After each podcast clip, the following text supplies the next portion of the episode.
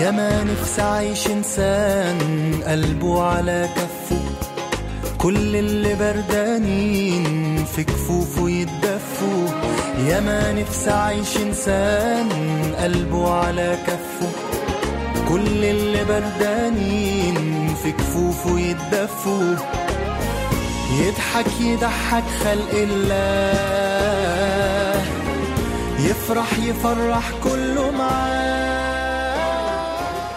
مليونان وثمانمائة ألف سوري يعانون من إعاقة جسدية دائمة. أرقام صادمة كان كشفها تقرير لمكتب الأمم المتحدة لتنسيق الشؤون الإنسانية أواخر العام الماضي. مئتا ألف من هؤلاء المصابين يعانون من بتر أحد الأطراف أو أكثر من طرف واحد. يعني عشرات الآلاف من السوريين ودائما وفق تقديرات الأمم المتحدة فقدوا إما يد أو رجل أو أكثر من يد أو رجل منذ بداية الثورة. وبالأخص بعد امتداد الاشتباكات العسكرية وازدياد عمليات القصف الممنهج على المناطق المأهولة بالسكان. من هذا الواقع الصعب بدأت تزداد الجمعيات والمنظمات السورية اللي بتحاول تقديم الدعم والمساعدة للأشخاص مبتوري الأطراف. من هذه المنظمات جمعية تأسست في بريطانيا تحت اسم بالميرا ريليف مؤسسها هو محمد عنتبلي مواطن سوري غادر البلد من نحو 40 سنة لكن من دون ما يفقد صلاته مع سوريا. بعد الفاصل حنسمع من محمد عنتبلي الأسباب التي دفعته لتأسيس جمعية بالميرا ريليف لدعم ومساعدة السوريين مبتوري الأطراف.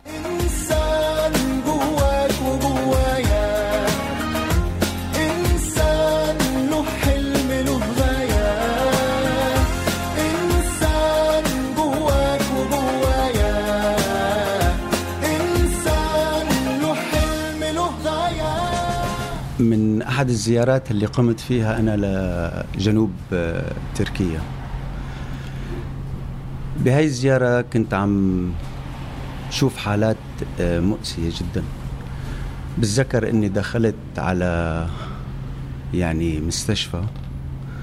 كانوا عم يعنوا يعني عم عم تدير بالها على ناس آه، مصابين بهيك حالات. فمن ضمن الحالات اللي شفتها يعني شفت شباب أعمارهم تتراوح ما بين ال 14 لل 17 لل 20 هيك. عندهم منهم حالات بتور قاسية جدا. في منهم عندهم بتر وفي ناس بترين. في حتى ناس عندهم منا بالحقيقة شلل رباعي تمام. بتذكر لما كنت عم زور هذا المركز بالريحانية شفت شاب عمره من ضمن الشباب الموجودين يعني بهالمكان هذا اللي عم بحكي لك عنه مسطح بالتخت وعم يطلع بالسقف. فتميت عم بتطلع عليه حقيقة افتكرته ميت. فسألت عنه إنه هذا الشاب شو قصته؟ بعدين انتبهت إنه عم يحرك عيونه. فقالوا لي إنه هذا الشاب عنده منه شلل رباعي. وذكروا لي إنه الجهاز اللي هن بحاجة له قديش بكلف تمام. لحتى يقدروا يشيلوه ويطلعوا وينزلوه ويهتموا فيه. وفي واحد آخر كمان كان لاحقني باستمرار مسكين يقول لي أستاذ أنا بدي كرسي كهربائي كرسي كهربائي. فمن قد ما ألح علي بموضوع الكرسي الكهربائي قلت له يعني بجهل مني بصراحة إنه طيب يا أخي ما بيمشي الحال ب آه، كرسي عادي. فنظر طلع لي يعني بطريقة كثير است... يعني فيها استغراب. قال لي أستاذ أنا ما عندي غير إيد واحدة كيف بدي كيف الكرسي؟ بدي أحرك؟ الكرسي؟ أنا عندي مني بترين برجلي وبتر بإيدي اليسار. فأنا مضطر إني أحركه بإيدي اليمين. فهي ال- ال- الحالات اللي شفتها وشفت إنه المنظمات الإغاثية الموجودة بهداك الوقت ما لها مهتمه بهذا الموضوع. متوجهة غير اتجاهات متوجهة باتجاهات الأكل والشرب والخيام والحرامات والأدوية حاجات والشغلات. أساسية ال- إيه. بشكل عام يعني. فصرت آه، أفكر بهذا الموضوع بشكل جدي. بس اللي خلاني حقيقة يعني آه، أفكر فيها بشكل جدي أكثر هو ولد اسمه حمودة لقيت في إسطنبول.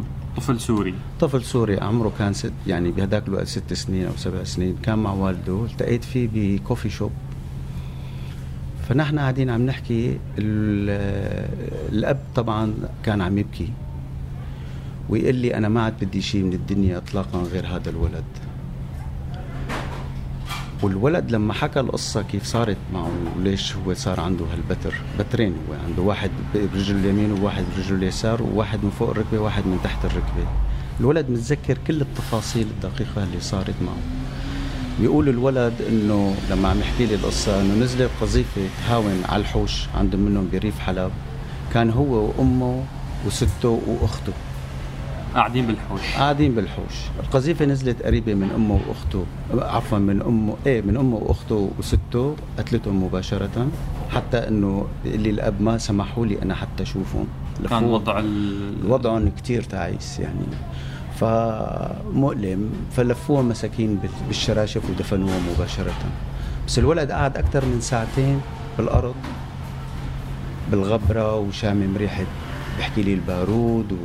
وعم ينتظر سيارات الإسعاف لتجي تنقذه فقلت له للولد أنت طيب ليش ما قمت آه، مشيت يعني طلعت. قال لي عمو أنا كانوا رجلتين التنتين مقطوعين. وبتذكر بالتفاصيل كيف سحبوه طلعوه وحطوه بسيارة الإسعاف وغسلوا له رجلتين والتنتين بالمي. وتم بذاكرته لحتى وصل للمستشفى. بعد منا بيقول لي إني أنا لما دخلت على المستشفى فقدت وعي ولما فقت لقيت رجلتين التنتين مقطوعين. قلت إنه خلص شا- أنا شايلين. بلا شايلين رجلين. بلا رجلين. فنحن كمان بجهل منا والشاب اللي معنا يعني آه، اللي كان معي اللي عرفني عليهم قال له عمو نحن رح إن شاء الله نرجع لك رجلتينك التنتين. ولما صار هذا الموضوع وعملنا له رجلتين آه، تم تركيب اصطناعي الرجلين اصطناعي اصطناعيتين. رفض يلبسهم. عمو ليش ما بدك تلبسهم؟ قال لي هدول مو رجلي اللي وعدتوني فيهم. أنتوا قلتوا لي بدكم ترجعوا لي رجلتين التنتين. فأخذت القصة وضع يعني فترة طويلة لحتى قدر الدكتور وأبوه والناس اللي معه تقدر تقنعوا انه نحن يعني لما حكينا كنا هذا اللي عم نعني إنه نجيب لك رجلين اصطناعيتين وتم تركيبهم وأول شيء الولد وقع بحالة نفسية كثير سيئة. وأخذت معه القصة فترة طويلة لحتى اعتاد إنه كيف يمشي عليهم. والحمد لله لا الولد عم يروح على المدرسة وعايش مع أبوه. أبوه تجوز عن جديد ومقدم على طلب عن طريق المفوضية السام... المفوضية المتحدة الأمم شؤون اللاجئين. المتحدة شؤون اللاجئين إنه يهاجروا. وعم ينتظروا الطلب تبعهم. هذا الولد بالذات هو اللي خلاني بالحقيقة أفكر بقصة Palmyra Relief أما من قصة حمودة أنت قررت تبدأ بهي أبدأ. بدانا بدانا إيه تمام. بدأنا ب ب ب non-profitable company شركة غير ربحية. وبعدين لقينا إنه من الأفضل إنه ننقلها لجمعية خيرية بريطانية ونسجلها. طبعا كان كانت كثير صعبة إنك تعملها جمعية خيرية وتسجلها بشكل رسمي.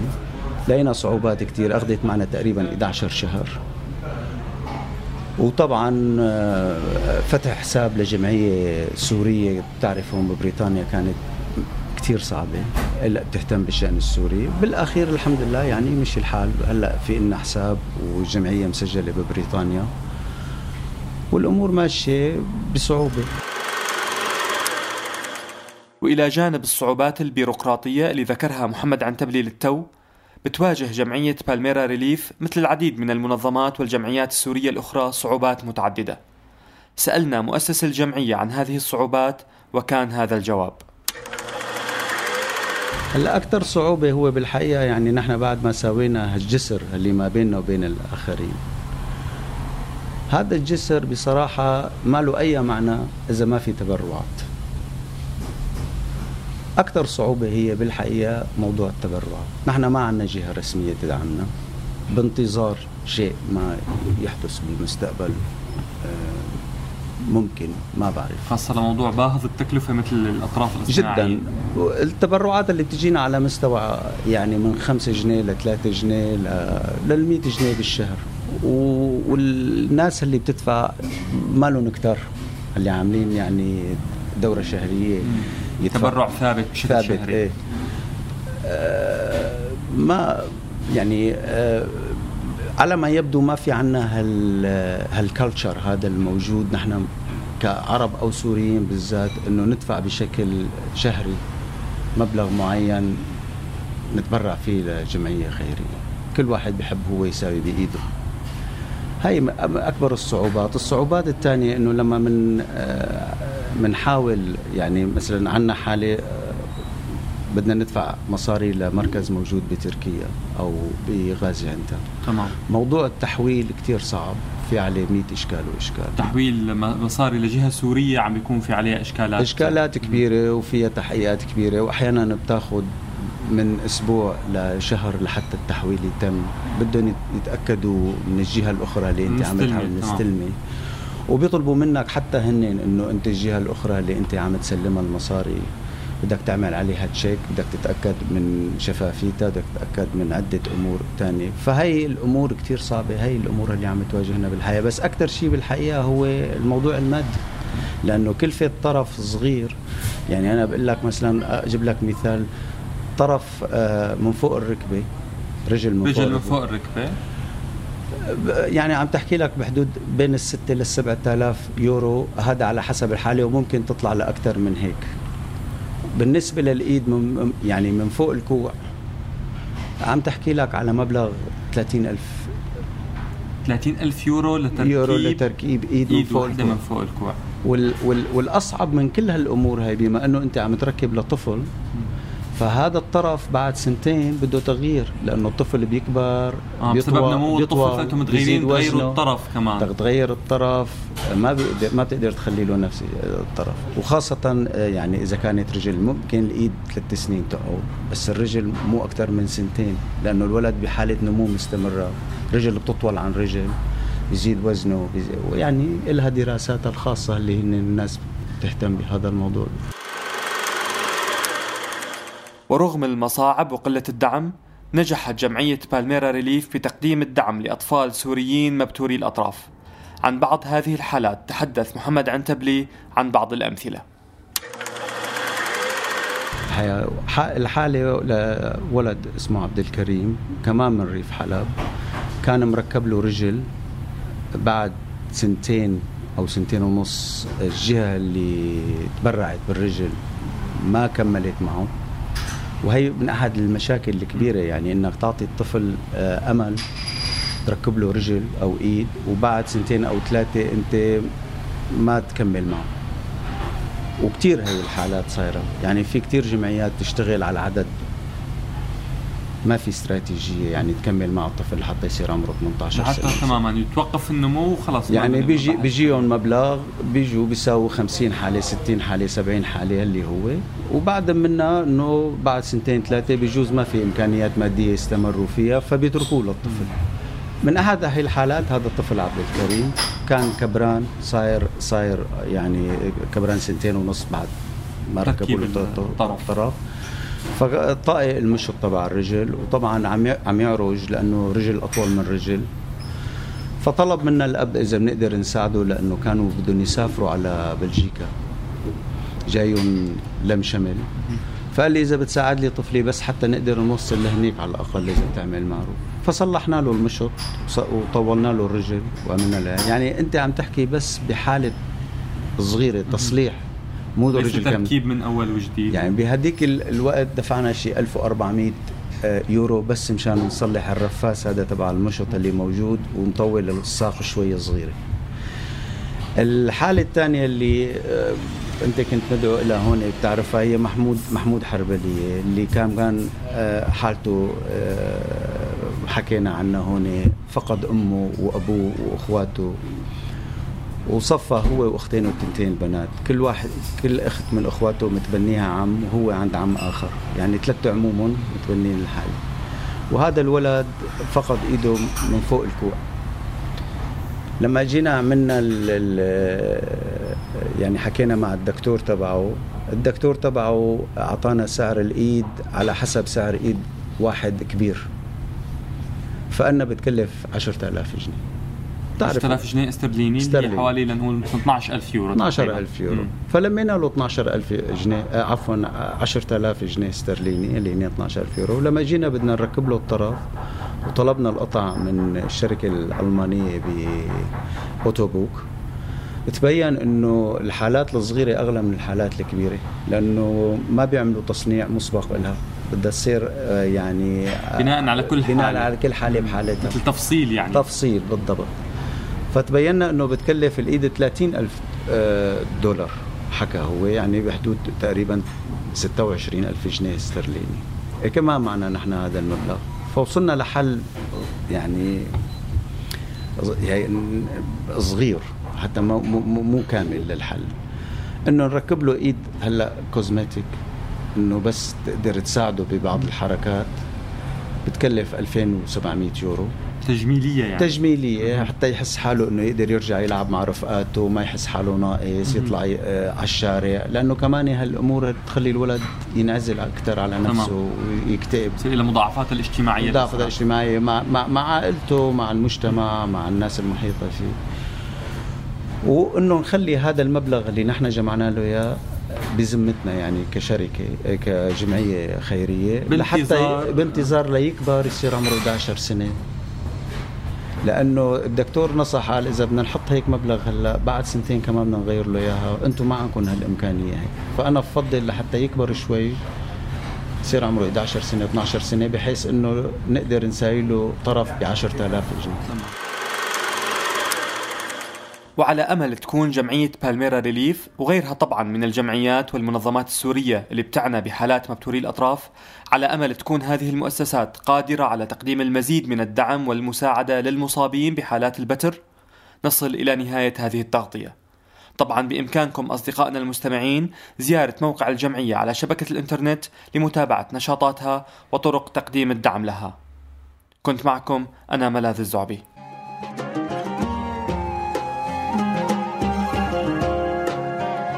يا ما نفسي عايش إنسان قلبه على كفه. كل اللي بردانين في كفوفه يتدفوا. يا ما نفسي عايش إنسان قلبه على كفه. كل اللي بردانين في كفوفه يتدفوا. يضحك يضحك خلق الله.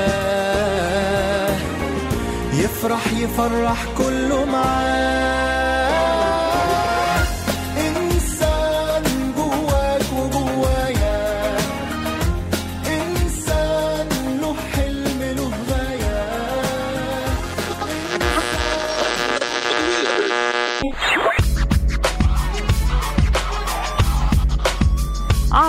تسمعوا راديو سوريالي.